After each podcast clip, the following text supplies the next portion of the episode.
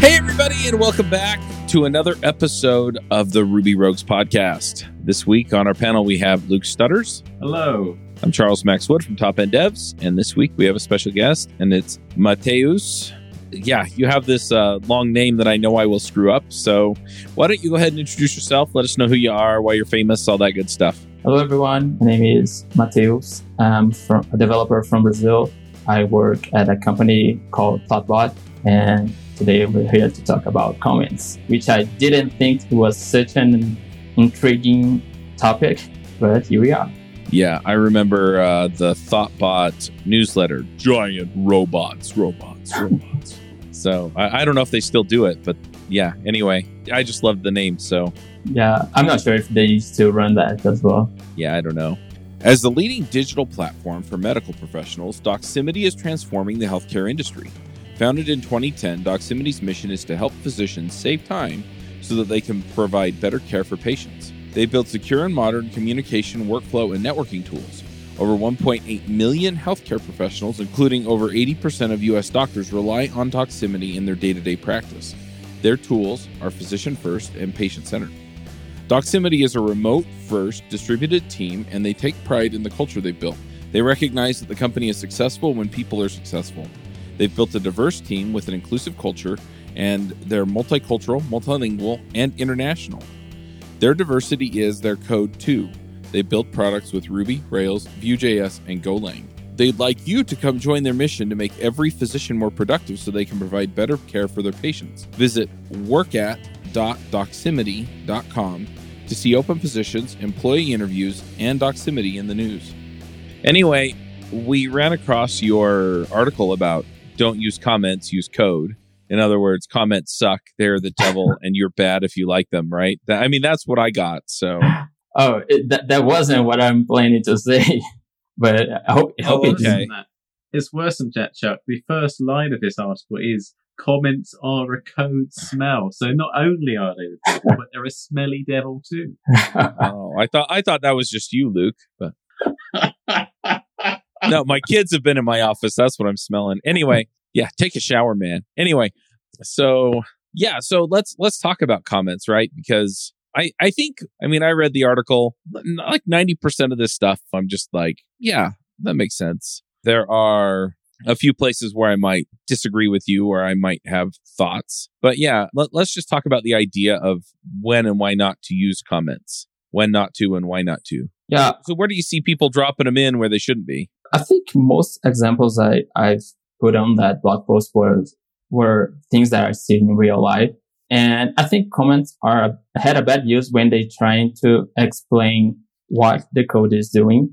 For example, I've seen a, a lot of people, especially uh, beginners, but I have seen senior developers doing the, this as well. Like for each line on their code, they would put a comment above it, explaining what that line was supposed to do. And this is a bad sign, in my opinion. Like, I believe that your code should be readable enough that you can read the code and understand what it is doing. And if you can do that, the problem is on the code itself.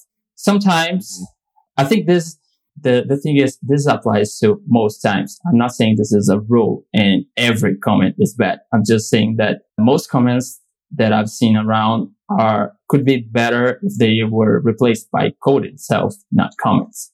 Especially in this example where you put like a comment for each line, it is very easy to refactor that line and refactor that code.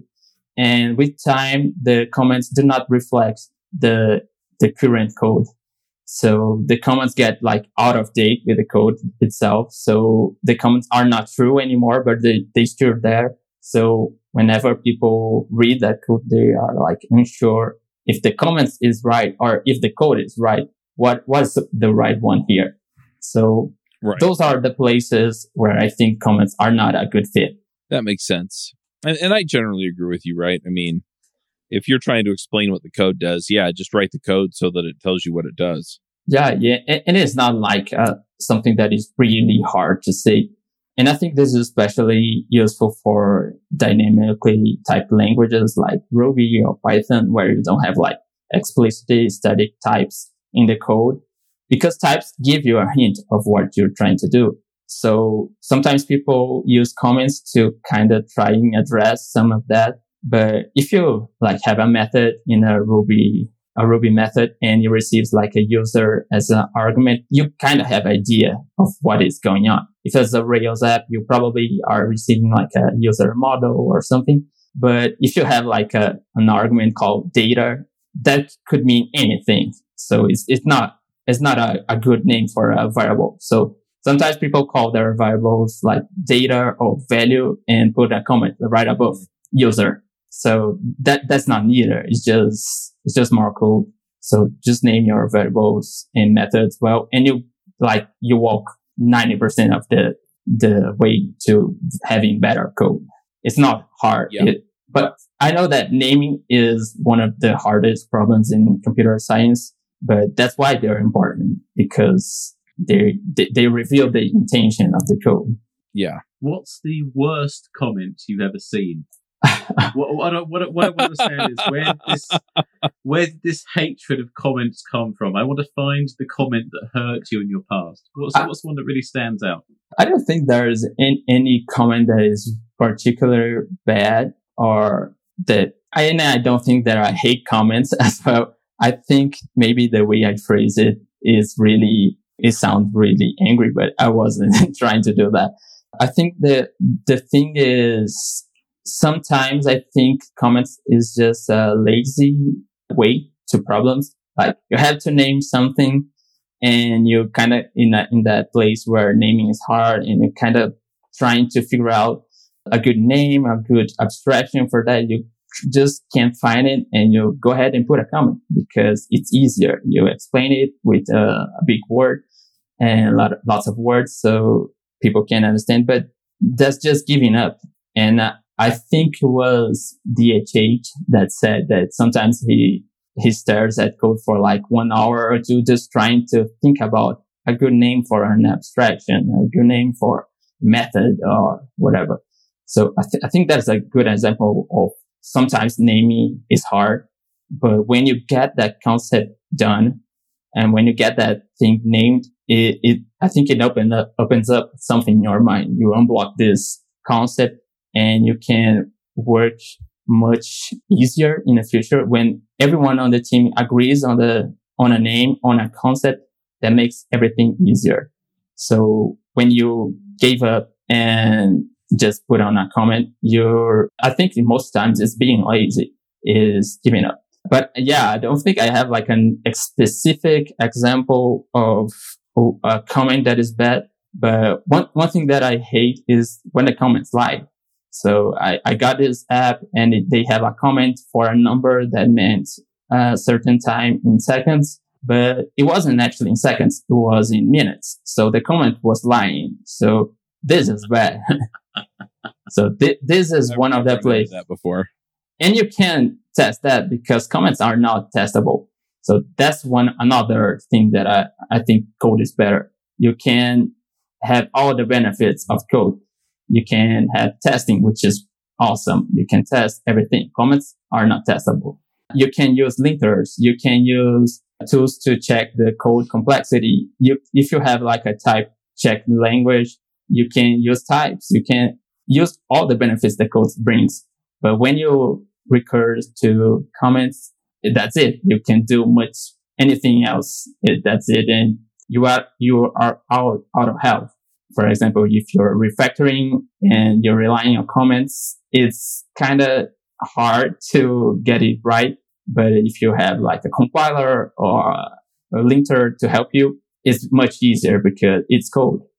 Why do you think, and it's very common, especially when you start programming, why do you think people write, for example, one comment per line? So you find these these methods where they've, they've literally got like, you know, maybe one or two comments per step. Why do you think people people tend to do that, especially when they start programming? When it's a beginner doing that, I don't mind that, but because I think when we are beginners, at least that was my experience. I, I was just trying to get things done. I was fighting the language. I started with C, so I was fighting the language all the time. And comments were a way to remind myself what I'm doing, what I'm supposed to do. So I, I would write like comments at steps. I should do this and then that and then that, and I should get that in the end. It's almost like a T D D, but with comments. And then what I would try is converting the comments into code. So that's fine. I think that's fine because there's a, it's like a framework for you to get your ideas into code. And the comments is kind of a middle step between those things. That's fine. I, I, I have nothing against that. But whenever the code is done, then now it's time to make the code speak for itself.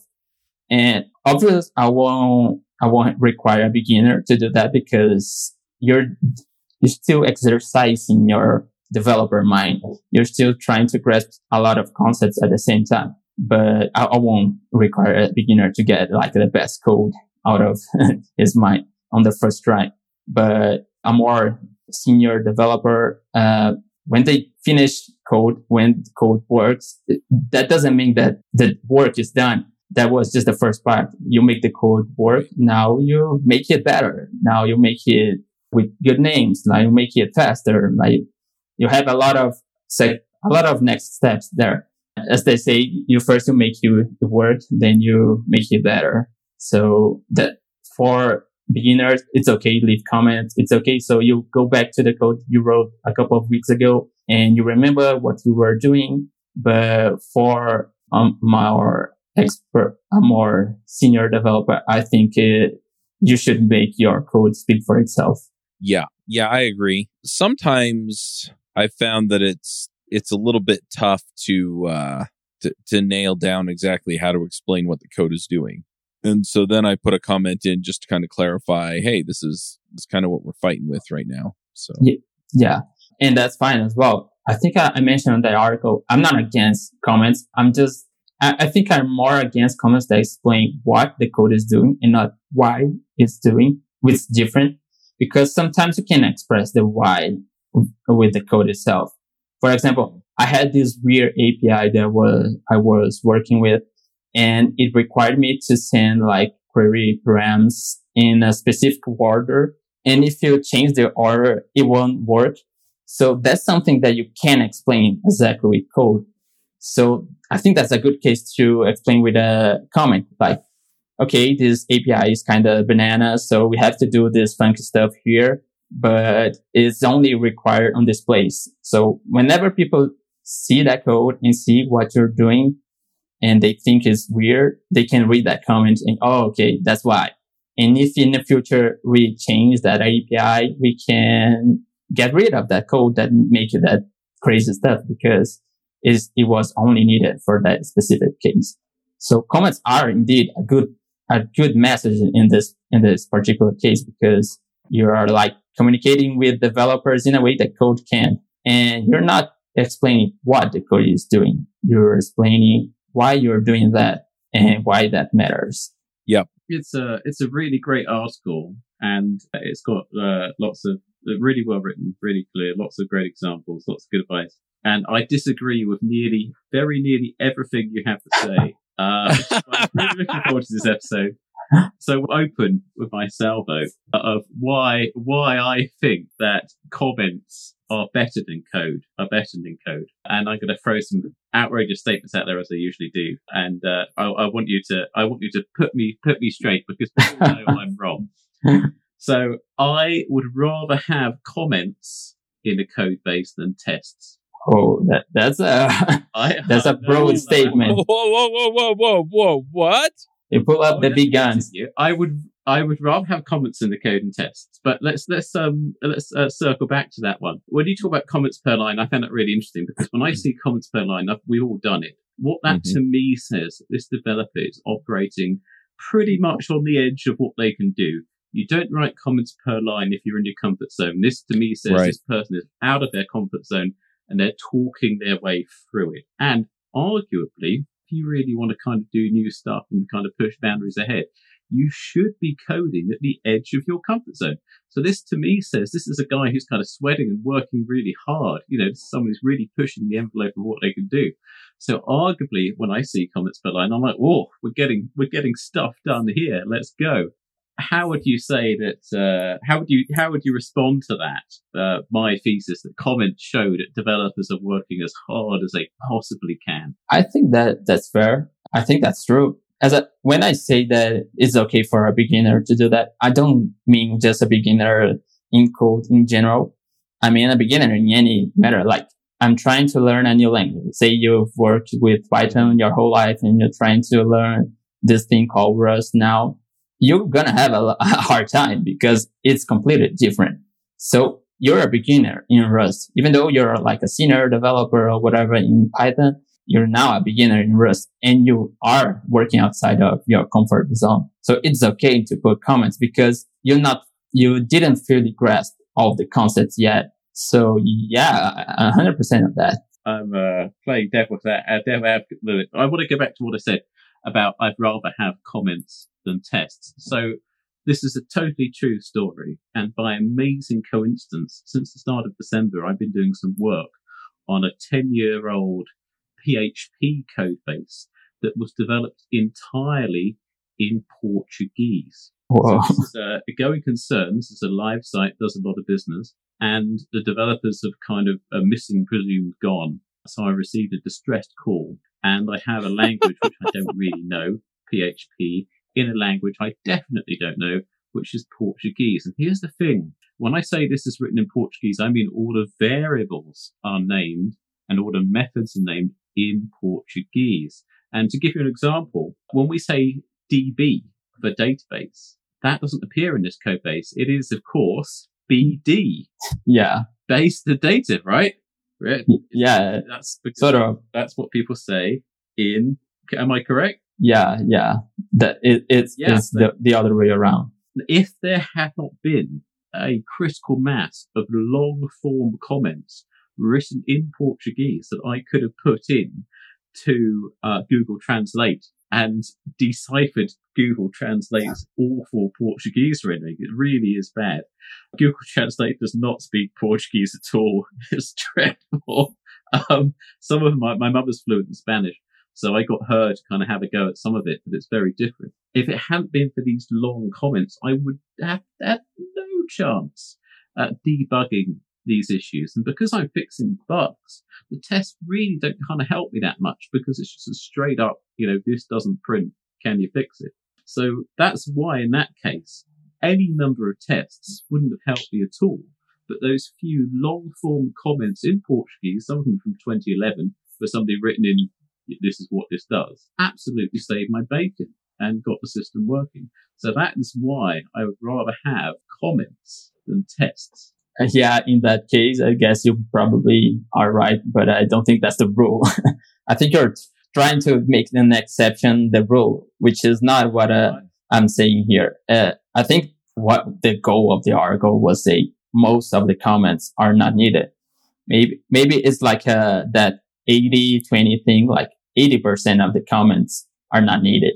And I think you're trying to make that twenty percent of it the, the rule here. And, and it's It's a particular case, and it's a kind of tricky one. Like, I, I don't know what, what I would do in that case, but uh, I think the comments helped you understanding the code, and that's great. But when you, you know, have a bug like this, the first thing that I would do is creating a test so I can reproduce it, and then I can fix it and see the test pass. So I wouldn't add a comment. I wouldn't add a test to fix that. So I think I would rather have both. And not only comments in that case. That's, that's entirely, entirely fair. There's there's a bit in your blog post about magic numbers, and it's, in fact, there's no there's no to magic numbers. And what I like about the structure of your article is not only do you give a kind of do, don't do this, do that, but give an even better example of, you know, do do squared, which is kind of like this is what you a pro a pro pro coder tip. And in the magic number section, I, I prefer, I prefer the don't section. I like the code better. I don't know if you can see it, Chuck, but I like the code better yeah. in the don't section. I'd love to hear why. Now, for the benefit of the listeners, in the don't section, it says channel I D zero, hashtag general, saying that the, this zero stands for channel general. And then you move to putting a constant called general channel I D. So instead of going zero, you go general channel I D. And in, in the last one, you actually use a um, an open struct, which is a really nice readable way of doing it. So you have a, a, a struct containing all the channel I Ds. So you can go channel I Ds dot general. I, I love using structs in Ruby because it means you can use the dot notation. It looks it looks really nice. It's a real, a real upgrade. But I prefer the don't one. I genuinely I genuinely do like that one because it's simpler. Do you think there's do you think there's a there's a kind of sometimes magic numbers? Can um, can you can, you, can I have some magic numbers? I don't see a, a good way of doing that through our code base. Like, if you have it in one place, maybe that's fine. But if you have code like this all throughout your app, like you have zeros and ones and twos everywhere, how do you keep track of what is it?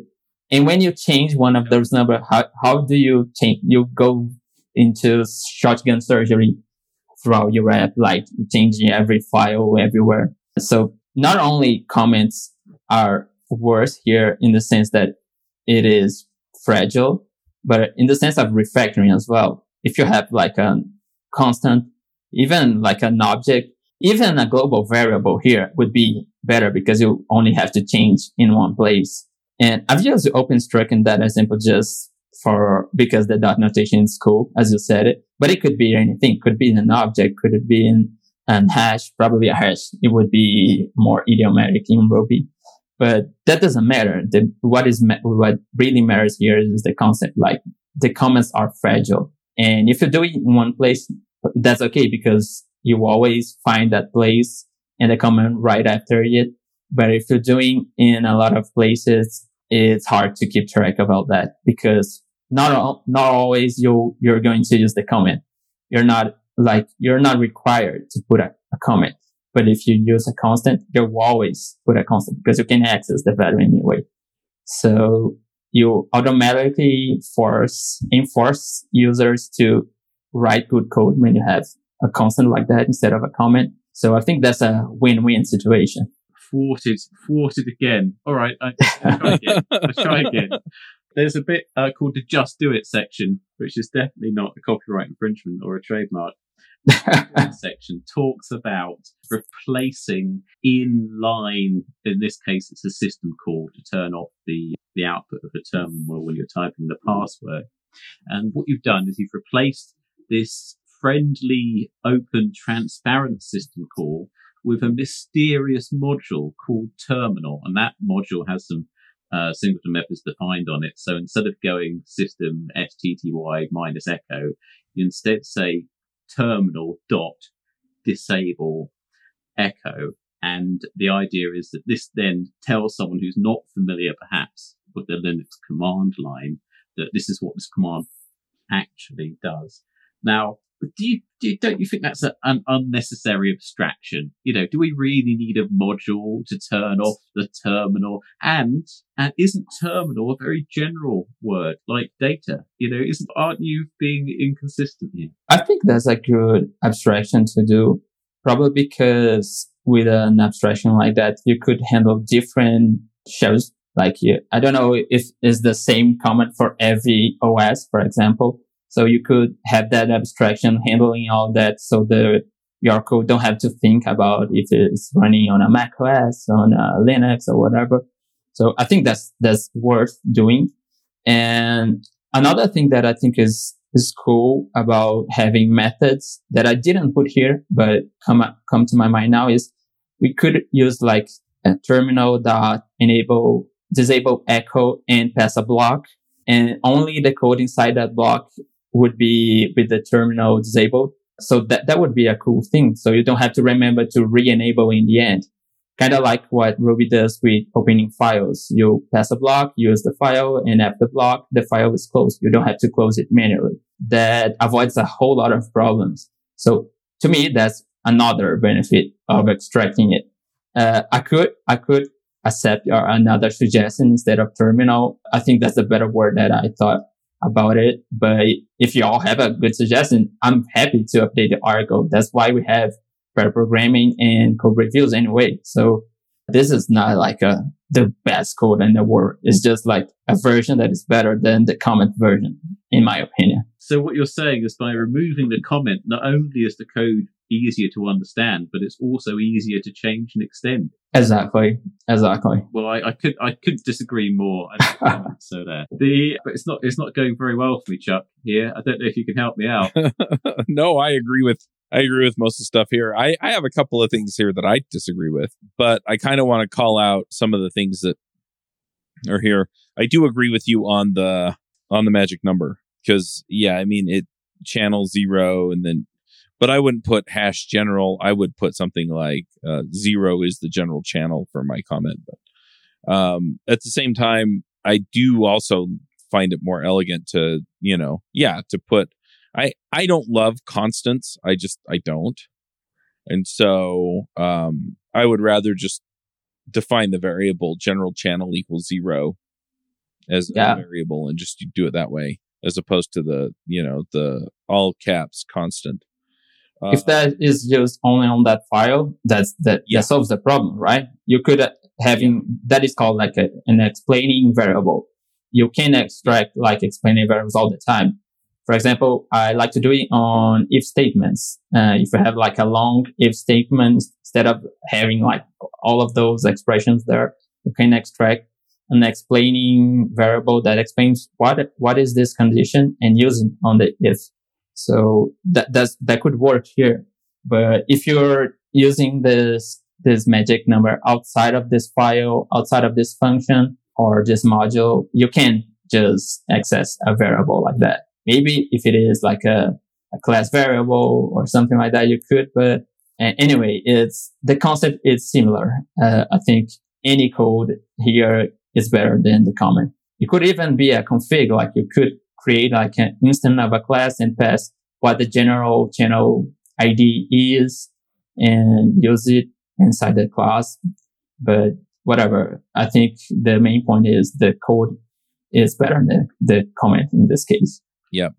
Hey folks, this is Charles Max Wood from Top End Devs. And lately I've been working on actually building out Top End Devs. If you're interested, you can go to topendevs.com slash podcast, and you can actually hear a little bit more about my story, about why I'm doing what I'm doing with Top End Devs, why I changed it from uh, devchat dot t v to Top End Devs. But what I really want to get into is that I have decided that I'm going to build the platform that I always wished I had with devchat dot t v, and I renamed it to Top End Devs because I want to give you the resources that are going to help you to build the career that you want, right? So whether you want to be an influencer in tech, whether you want to go and just max out your salary and then go live a lifestyle with your family, your friends, or just traveling the world or whatever, I, I want to give you the resources that are going to help you do that. We're going to have career and leadership resources in there, and we're going to be giving you content on a regular basis to help you level up and max out your career. So go check it out at top end devs dot com. If you sign up before my birthday, that's December fourteenth. If you sign up before my birthday, you can get fifty percent off the lifetime of your subscription. Once again, that's top end devs dot com. I also, I didn't know about the to do or die gem, and I, I like that. So I'm going to call that. All right. How cool is that? Yeah. Yeah. I think I updated this article a, late, a bit later with this gem because I found it. It's from the guys from Test Double. It is really cool because a lot of to-do comments never get done. At least that was my experience. Whenever I created a to-do or I see to-do on code, I was already doing something else. So I haven't time to stop and doing that. So what people do is they just put a to-do and forget about it and probably never get back to this. But when you have a gem like this, to-do or die, you have to do it because otherwise you're at homework. Yep. It's so it's very, very cool. I yeah. also disagree with you about the to-dos, and I'll tell you why. I'll tell you why I don't agree with you about the to-dos, because I like to-dos. Ever since I've realized they change color in the editor when I put oh. them in, I've been a huge fan. But the reason I like to-dos is because I'm often dealing with multiple clients, and each of those clients often has very different code base across multiple languages. So I have to context switch a lot, probably a lot more than most developers, and oftentimes very limited, as I'm sure you know. So if I can just create a to-do here and there, you know, that saved my bacon. And a lot of times I've come back to a file and I go, ah, yeah, there's my to-do. I've got a minute. I'll fix that. I'll fix that quickly. But what you're suggesting is that instead of doing it right here, right now in the code base. And by that, I mean adding a to-do. I'm not talking about getting a to-do done. I'm just talking about making a note. Yep. Um, instead, I should switch to something else like Jira or GitHub and create an issue that, that tracks the issue properly. Isn't it? Surely it's better to have it in the code right there than to have a kind of separate thing. Yeah, I think I think for the, the case you're making, yeah, I think the comment is better in the sense that you'll get back and fix it. You won't like commit this and push to production, this to the comment. You, it's just intermediate step. And as I said, comments are often used as an intermediate step between tests. So that's fine. Uh, what I'm saying is you, you won't put a to-do comment and push it and just leave for someone else to handle that. I think in our case, it's more like a reminder than a, than everything. So it could be a to-do comment. It could be like a markdown file. I often create markdown files and, and write what I'm supposed to do and, uh, and then I'm, I'm, I'll do it. It could be a reminder on a reminder or to-do app. Everything works here. I think the what you're trying to do is just to remind yourself that you have to do something, and how you do this is up to you. But doing this as a form to express what the code should do and is not doing, or something that has to be refactored or whatever, upgrade dependencies. This is not a reminder. This is something you have to do. And I don't think comments are the best way because they are not easily trackable. You can assign them to people. It's kind of hidden. Imagine all open source gems having comments instead of issues. It would be a mess because no one else, it, it would be a mess to handle who's, who's trying to fix what and who's, which issues are not being worked on. So I think for, for that case, um, uh, issue trackers or whatever are better. But if it's just a reminder for something that you'll do later, it's okay. I'll do this all, all the time. So I think they are not quite the same problem. I come from a long line of to-doers. My father, to my knowledge, spent thirty years, spent thirty years that I know about fixing a window. so I, I very regularly push to-dos to production. And that segues very nicely into something I wanted to touch on, which was your article on writing RuboCops. Oh, yeah. Custom RubyCops, RuboCops, which is absolutely fantastic article because it also looks at using the kind of Ruby parser tree. So you can kind of pick out things in your code. In my case, then a to-do detector, you could just use a regex. But in your article, you also talk about, you know, how to, I think you're, you're picking out the actual symbol used to yeah. call a module or a class, and yeah, that's that's a that's a really great read. Yeah, uh, yeah. that was go ahead. I was just gonna say I don't love the RuboCop comments either. Get about eight of those going. That's that's always fun. And yeah, the ones where you can turn off RuboCop by yeah. magic commenting. Yep, yeah, the on the to dos. Yeah, as long as it's accompanied by some other system, right? So to do or die. I've seen uh, Git hooks, right, that collect them and you know remind you about them. Yeah, yeah something. Yeah, the comments by themselves are, are, they are not su- sufficient. About the RuboCops, th- th- those are like another way to, to avoid comments. I, I didn't know about RuboCops cops at the time I wrote the comments article, but they serve their, that purpose as well because they're code and you can automate stuff. I'm not sure if you can, uh, I think you can parse comments with RuboCop and in that way, it's great because you can treat it sort, sort of like code, but it's not first class as code itself. But yeah, we created that, that RuboCop cop and we could uh, keep track of feature flags that are not used and or unknown and are used. I, I, I didn't get to actually create like a, a form, a RuboCop that actually corrects the, the, the code, but that's doable as well. So, you can make your RuboCop fix code for you, which is another cool thing uh, that comments can do. So even to those certain types of to-dos, you could automate to get like, automatically done if you want. What I need is a system that takes a failing test, calls a RuboCop on that test, pipes it through to the GitHub Copilot A P I, that then replaces that code. and then fixes the test. When you have that, let me know. Right. So one other thing in here that uh, you said, hey, this is okay to use comments for. Yard is evil. Yard, Yard is freaking evil. Okay. If you're putting comments in to get your Yard documentation, you're bad and you should feel bad. the, because you're writing lies. What lies that even? Turn into H T M L that is beautiful and lies. Now, if you're writing a library and you're keeping it up to date because you want the, the documentation to work, great. That's fine. You're not evil. You're just kind of evil. But if if it's your own code, like if you're writing a Rails app or you're writing some other thing and it's just you and your team, I'm sorry, use a damn wiki. And and then when the wiki's out of date, you can you can at least say, well, we haven't been updating the wiki.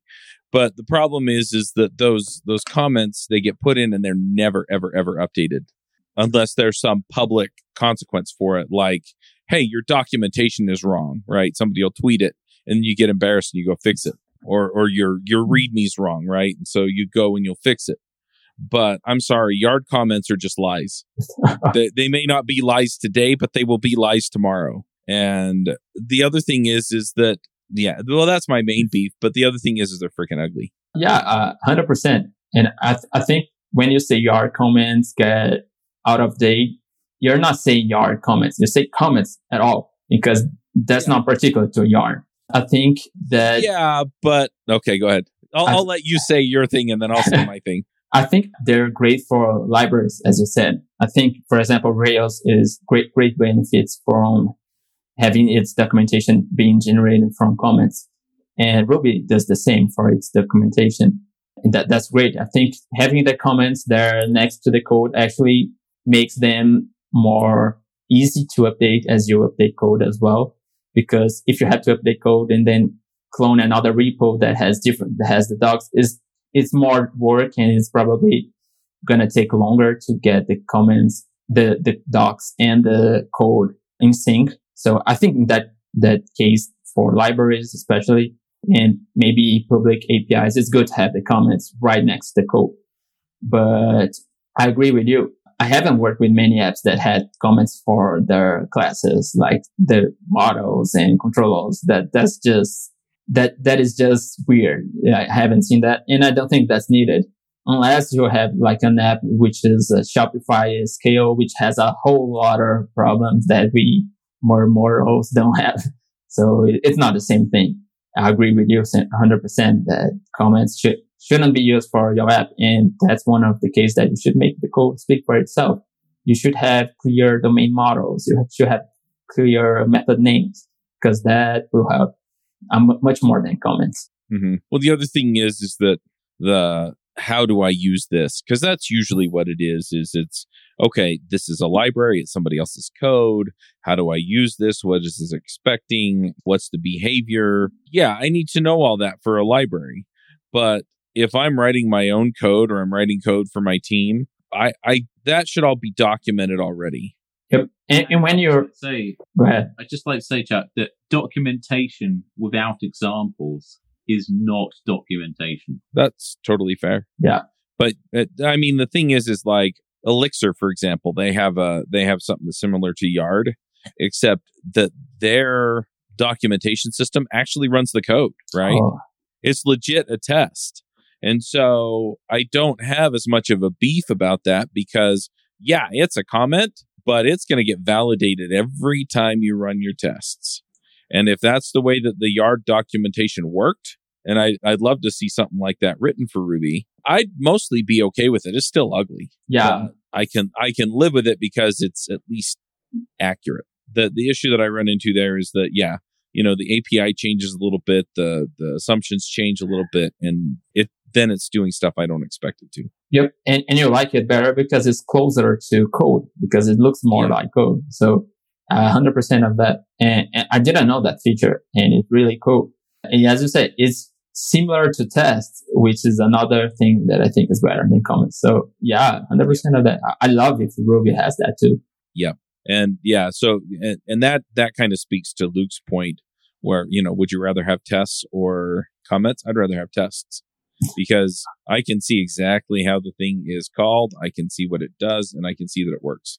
And it is like an example in itself. If it, the test is well written, it's a living that's example. So, that's true. Poorly written tests sometimes are worse than poorly written or out of date comments. Great. I think I think sometimes when, when tests are really really bad, they're worse than have no having no tests at all because they slow us down. Bad testing is just worse than having no tests. Mm-hmm. Yeah. So anyway, I just had to bring that up because I have more often than not seen the Yard style documentation stuff just cause more problems than actual good. Yeah, it's a good opportunity to improve Ruby itself. I might I might have a look on Elixir to see if I, I can at least try yeah. to bring this. I can't remember what the system's called, but it's out there. But yeah, and anyway. But yeah, the other thing like, is is the magic comments just drive me crazy. So anyway. Which magic comments? Any of them. Frozen string literal, RuboCop. Take your pick. Ah, yeah. It's weird. Like, we stole it from JavaScript and it was stupid there. Strict mode. If you want people to do it, just turn it on in the engine and then let me put a flag on my Ruby if I want it off. It messed me up in Japan because in Japan, the computers don't use U T F eight. They use a system called shift J I S. And I got used to putting kind of encoding U T F eight everywhere. And none of my code worked during this pretty high pressure demo in the States on this, this Japanese guy's laptop. I was like, what's going on? I can't even, I can't even do string operations anymore in Ruby. What could possibly be going on? And it's because it was running on a Windows system and all my encoding U T F eight lines, just, just, or lack of them, broke the whole thing. Um, again, you only really hit these problems when you're kind of moving between kind of out, out of the Anglo world into, you know, languages that have more interesting character sets. I'd like to pitch my, my system for comments, Matheus, and uh, get your feedback on it. So my system for comments is more is more. Uh, you know, you can always delete a comment, but you can never add it back in. Sure, but you can. It's called git. I mean, that's the I, other thing, too, that drives me a little bit nuts is, yeah, we deleted this blah, blah, blah, comment, comment, comment. It's like, no, that's a commit message. Yeah. You can get it back just by doing a revert. Anyway, go ahead. Sorry. The uh, the bottomless pit of everyone's Git history. I have a rule, which I enforce strictly on all my projects now, is that at the top of every file, I have a comment in it that says what that file does, what it's responsible for. So if it's just a command line utility or a class, there must be a comment at the top that tells me what it does. And the reason for this is, is because firstly, it means that I wrote it. So it's great. And secondly, I can identify code other people have, have written. Secondly, it's a lot quicker than reading the code because if I can't get that instant summary of what it does, then I've, I have to look at the code and I could be there for quite a long time. And the reason I like to do that is because even if it's wrong, it still captures the intent of the class, the intent of the file, the intent of the, of the uh, script. And often that tells me more. If there's a mismatch between what the comment says it should be doing and what it's actually doing, that is important information for me. The second place I've always put a comment is at the start of every method, unless it's totally, totally trivial, where I'd say what the method should be doing. So I don't go into any kind of types and kind of classes, inputs, any of that. I say, this is what the method does above it. Uh, I know Python has automated systems for documentation where you put a comment after the function definition. I don't do that. I always put it before because I, that's how I kind of find my way around my code base. I know this breaks Uncle Bob's rules about using this kind of thing to navigate your code base, but I find it just really speeds up my work to have a little readable, plain English comment above the method. So instead of reading it, I can just look at the comment and know, oh yeah, that's what that does. But what am I doing wrong? Uh, yeah, I, yeah, I, I think there's, I don't have a problem with that. I think when you say that you describe like each file, what it's doing, and uh, because it's faster than reading the whole file, it depends on the problem. Maybe the file is too big and it should be smaller. But assuming that is a small class, anyway, I think that's fine because, as you said, you can get get faster on on things. But my problem is when the the code itself It's not synced up with the comment, and the comment is wrong. What do you do? So not always the comment is right. Maybe the, the, the, the requirements change, or maybe your intention changed and you, you second thought what you did first, and now you, you're doing it differently. Uh, maybe that's a problem because other people won't know if the code or the comment is, is right. So if you're working by yourself, I mean, you can do anything that makes you faster. That, that when you're working by yourself, it's, it's totally different. You can name name variables with small names, and that, that I have no problem with that. And indie game developers do that all the time because it's faster to make like quick and dirty code. And there's a different set of problems. But when you're working with people, is that when comments start, uh, maybe start become bad because comments may mis- mislead people. They may tell lies, as Charles said. So that's the problem. If you have everything in your mind, that's fine. You don't, you don't need even to write good code because you understand you wrote everything. But maybe in six months, maybe in, in one year from now, those comments will be out of sync and they will be a problem for you because you won't remember which one is right. So about the method comments, um, I kind of have a problem with that. I have like my gut, gut reaction is just like that. And I think the method name should serve the purpose of the comment you're making. And maybe better naming could solve this, but it's, it's really hard to say without seeing actual code. So we're just talking philosophy here. That and you're wrong, Luke. But other than that. Well, it's interesting. So I never used to do that when I used to code on my own. This is a strategy I developed after coding other people because I found it incredibly difficult to pick up their projects because I had a lot of files where you literally had to read the code. And there's a lot of code, you know, there's maybe kind of one thousand, two thousand line files uh, for this kind of, uh, you know, e-commerce retail systems. And the day would just go. And sometimes I'd find myself reading this thing going, oh, I've read this before. You know, I looked at this eight months ago.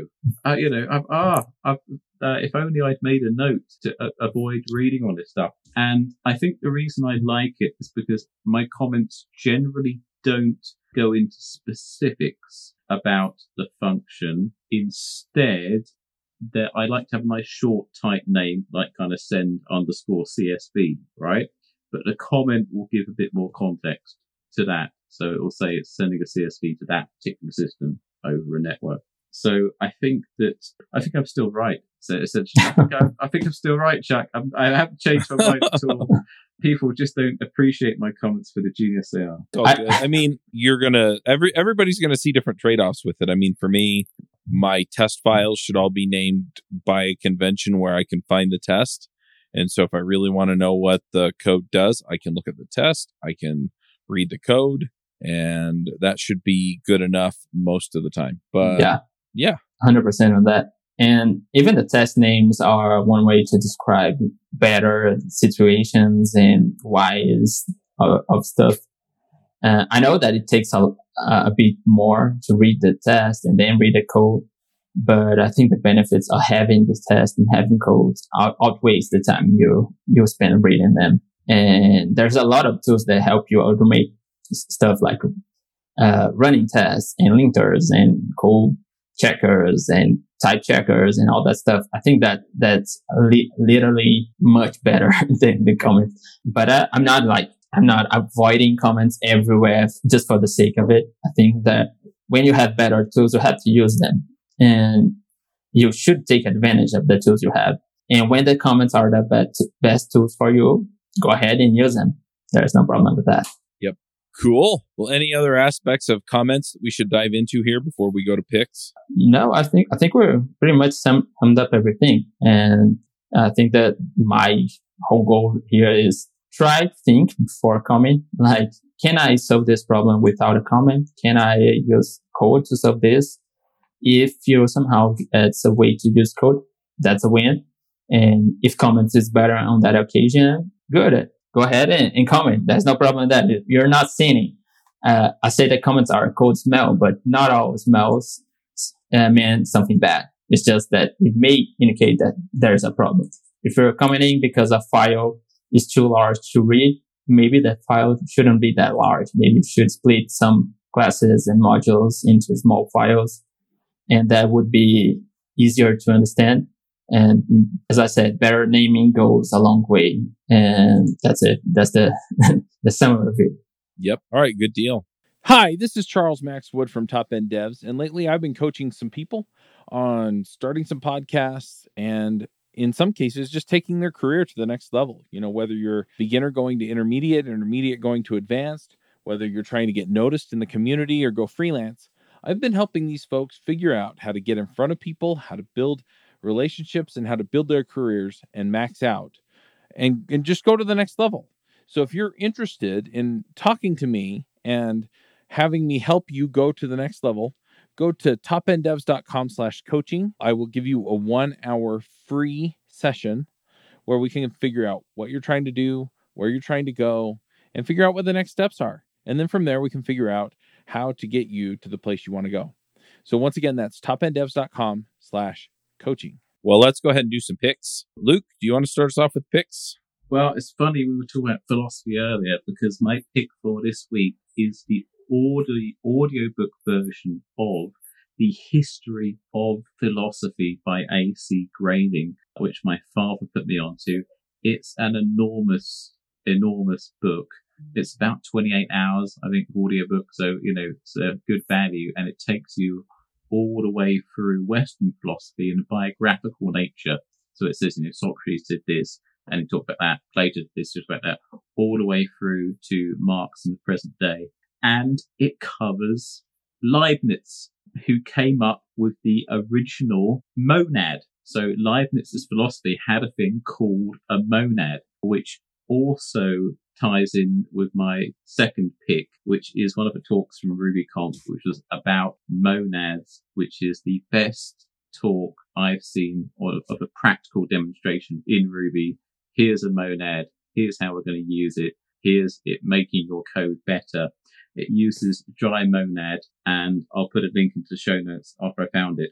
But uh, there we go. From from philosophy uh, of of the original monads, not the same. It's a computer science one. They're, they're quite different to the present day monad. It's monads all around, Chuck. Nice. All right. I'm going to throw out some picks. Uh, the first pick I have, I do the board game picks. My wife bought me a board game for Christmas. It is called for, uh, Forbidden Desert. And it's made by the same people as Forbidden Island, if you've played that. It's a cooperative game. And essentially, so Forbidden Island, I'll just pick them both. Uh, Forbidden Island, effectively, what you're, what's going on is you've landed on a sinking island and you have to collect all of the different treasures before the island sinks, right? And so if the temples that have the artifacts in it sink before you get them, you lose. If anybody drowns, you lose. If you're the place you take the helicopter off the island sinks, you lose, right? Otherwise, you all collaborate. You all have different special abilities beyond what everybody can do, and you're trying to win. Forbidden Desert's the same idea. It's a little bit more complicated. If if you're if you want to kind of get the simpler game, it, it's going to be Forbidden Island. Uh, but Forbidden Be- Desert's kind of fun with a little bit different feel. The way that you locate the pieces of the airships, you're you're you start at the helicopter crash site uh, on your little map, and then you kind of move from there. If anybody uh, runs out of water and dies, you lose. If you run out of... So there's a sandstorm that moves through the uh, the tiles for the game board. And if you run out of sand to put down for the sandstorm, you lose, right? So the basically, the, the city under the desert got too buried for you to operate. I can't remember the other lost condition. But anyway, so there, yeah, there are three ways to lose, and then it's kind of the same deal. You're trying to find parts of the airship and then put it together so you can fly out. And yeah, it's it's a lot of fun. Games run half hour, maybe a little longer, forty-five minutes on the outside. Uh, plays up to five people. Anyway, super fun game. So I'm going to pick those, uh, Forbidden Island, Forbidden Desert. As far as anything else goes, I'm just going to give a quick update on Top End Devs. So if you go sign up now, you can get into the Slack channel. This is as of the thirtieth of December. So I'm adding stuff in actively now. But yeah, you get in the Slack channel, the water cooler chat, you can actually give the the bot in there a command and it'll actually match make you up with somebody else so you can jump on like a virtual coffee or something. Um, and I'm adding channels for all the shows. Um, there, it's going to periodically just drop a resource that people should look at is something that I'm planning to add in there. But I mean, honestly, my goal is is to give people the resources they need to become the top five percent of developers in whatever field they're in. So in our case, it's Ruby, right? But it could be Rails, it could be Roda. I mean, you know, however you want to reckon that. But uh, I really want to give people the tools to be able to do that, right? So, um, you know, I'm going to be putting together uh, sort of a short course on the the common practices I see with people who are doing that, as far as like publishing and learning and, you know, things like that, meeting people. And then um, there are going to be videos coming out on a regular basis so that you can be consistently learning and growing, not just your tech skills, but also your soft skills. And and I really want to put an emphasis on the soft skills that make a, a difference for folks. So we're going to be putting all that together. And then I am bringing back the podcast bootcamp. I'm going to be doing it a little bit different. It's going to be focused coaching. So if you're interested in that, you can just email me, Chuck at top end devs dot com, and we'll get on a call and we'll figure out what you're looking to do and if it's a good fit for you. Obviously, I'm not going to take people on as uh, on that coaching program unless I really think I can deliver for them. So, you know, we'll have to have a talk and make sure that what what outcomes you want are realistic for what you you know what we can do with the podcast. So anyway, th- those are my picks. I'm also just going to real quick pick the Digital Ocean app platform. Uh, that's what I'm using to host Top End Devs, and it is, it's awesome. It's working really, really well. Mm. The only thing that I've run into that didn't seem to work well was if I used a Docker file. So if I deployed from a Docker file, it just, I don't know why, but, and I think it might have just been the way I put my Docker file together, but that didn't work. But if you just use the vanilla app platform setup, that seems to work just fine. So anyway, those are my picks. Matheus, what are your picks? So this year for, it was my first re- year using a MacBook, and coming from Linux, that was really weird. And one thing that I really missed was like having shortcuts to resize windows and split screen and all that stuff. So I found this app called Rectangle for macOS, and it makes this work. It adds a lot of shortcuts for you and can resize windows and can do all sorts of stuff, and I really loved it. And my second pick is a book called Crafting Interpreters from by Robert Nystrom. It is a book of, that explains how to create a interpreted language, like pretty much like JavaScript. And it builds from the ground up. You build everything without any external tool. You end up actually building two languages, or, or better saying, the same language twice. You build it once and with a simpler approach with Java, and you build it, the second one when you build the, the virtual machine uh, in C, and it looks a lot like Ruby's. So if you're into Ruby and if you want to know how Ruby, Python, all that thing, other kind of languages work, uh, you may want to read this book. It's really approachable. I didn't know anything about programming languages and compilers before reading it. And it's a pleasure to read, and it's really, really good. And you can read it for free on, online, but if you want to, you can buy the book on Amazon as well. So that's my second pick. Cool. All right. One more question. If people want to find you online, where do they find you?